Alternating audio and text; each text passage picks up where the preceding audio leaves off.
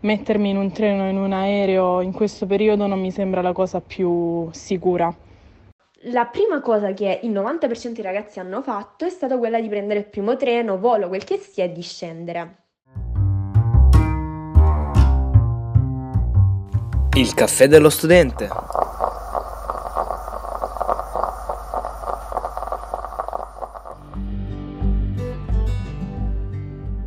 Buon pomeriggio e benvenuti alla seconda puntata del Caffè dello Studente. Come già avevo accennato la settimana scorsa e da come avete capito dalla intro, oggi non voglio parlarvi né dei vostri coinquilini fastidiosi né delle vostre storie curiose. No, oggi vorrei raccontarvi la storia di queste due ragazze. Irene, che è studentessa alla Yulm di Milano, e Carolina, studentessa all'Università di Trento. Mi chiederete perché le loro storie meritano la nostra attenzione? Beh, perché loro sono di due paesi della provincia di Lecce e durante questo periodo di isolamento e di quarantena hanno deciso di rimanere nelle rispettive città anziché prendere un treno o un aereo e tornare a casa. Perché l'hanno fatto? L'hanno fatto per tutelare la loro città e soprattutto la loro famiglia. Ci tenevo a precisare però che la puntata di oggi non è una puntata che vuole criticare chi lo ha fatto, chi è sceso, chi dal nord è tornato al sud, ma è una puntata per condividere con voi la storia di queste due ragazze e anche perché no dare coraggio a loro che durante questo periodo difficile e triste sono costrette ad essere a più di mille chilometri dalla loro famiglia.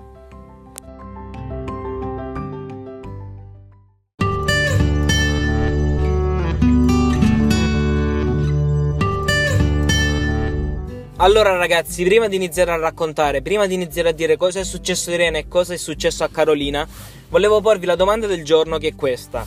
Avete mai subito un'ingiustizia, un torto da parte di un prof o anche un collega durante un esame? Che ne so, magari un prof ha perso il vostro compito oppure un collega ha fatto la spia e ha detto al prof che copiavate? Non lo so, fateci sapere, raccontateci. Inoltre volevo ringraziarvi perché in questi giorni siete stati tantissimi a scriverci su YouTube, Instagram, Facebook e raccontarci le storie dei vostri coinquilini. Vi ringrazio per la collaborazione e vi prometto che cercherò di metterle tutte durante le prossime puntate.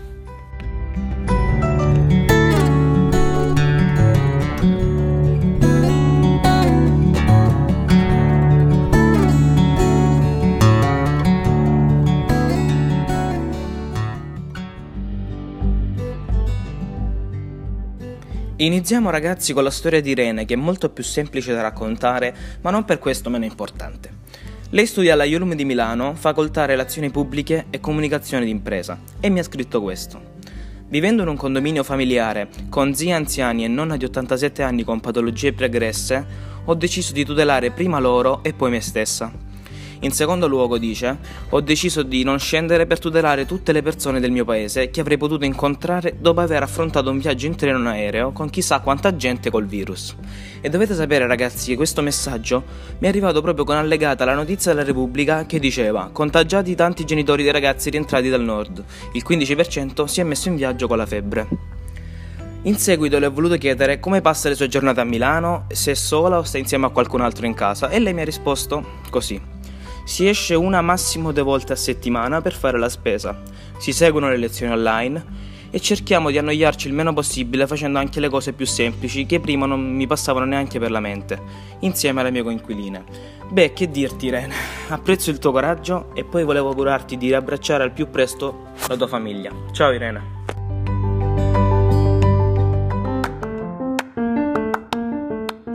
Ragazzi e ragazze, vi ricordo che per interagire con noi basta semplicemente commentare i post su Instagram del Corriere di Napoli.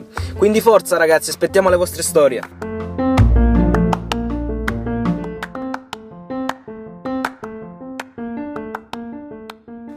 Passiamo ora alla storia di Carolina che sicuramente è un po' più complicata. Allora, lei mi racconta che a fine febbraio è scesa per 5 giorni a casa perché aveva trovato un volo economico, cosa non facile mentre laggiù è scoppiata l'emergenza coronavirus, però lei ha deciso di tornare a Trento perché la sua università non aveva comunicato nessuna chiusura. Appena arrivata a Trento l'università le comunica la chiusura ma per una sola settimana. Quindi questo significa che lei e i suoi colleghi la settimana dopo sono tornati a lezione.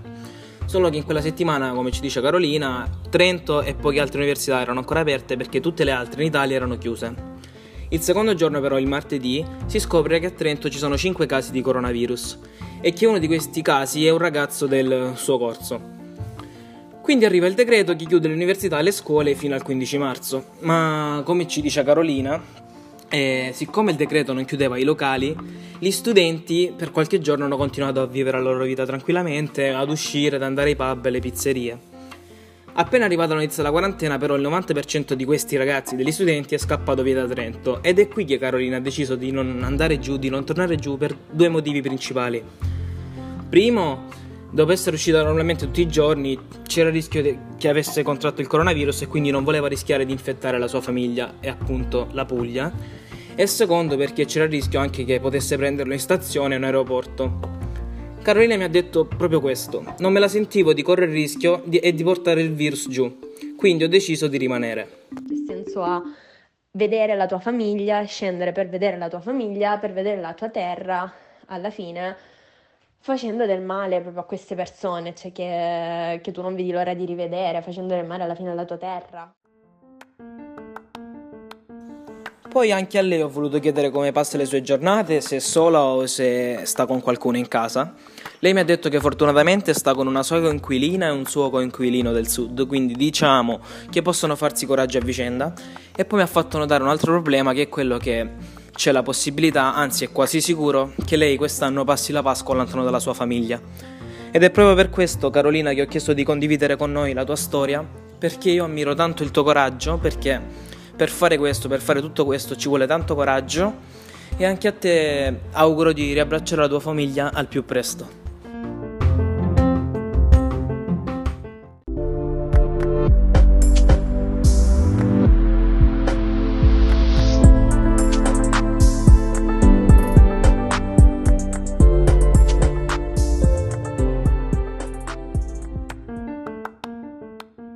Allora ragazzi, la puntata di oggi finisce qui. Ringrazio Carolina e Irene per aver condiviso con me e con voi ascoltatori le loro storie e mando un saluto grande a tutti gli studenti fuori sede che in questo momento, in questo momento storico sono lontani dalla loro famiglia.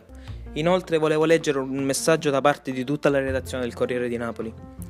La redazione resta vicino a tutte le famiglie che hanno perso tantissimi cari e sono costrette a restare a casa tra mille difficoltà. Il Corriere di Napoli però, in questi primi mesi di attività, cerca sempre di tirare su i lettori attraverso iniziative come questo podcast. Il compito di tutti adesso è di restare a casa, poi sarà una vita a colori. Detto questo ragazzi, ci vediamo alla prossima puntata.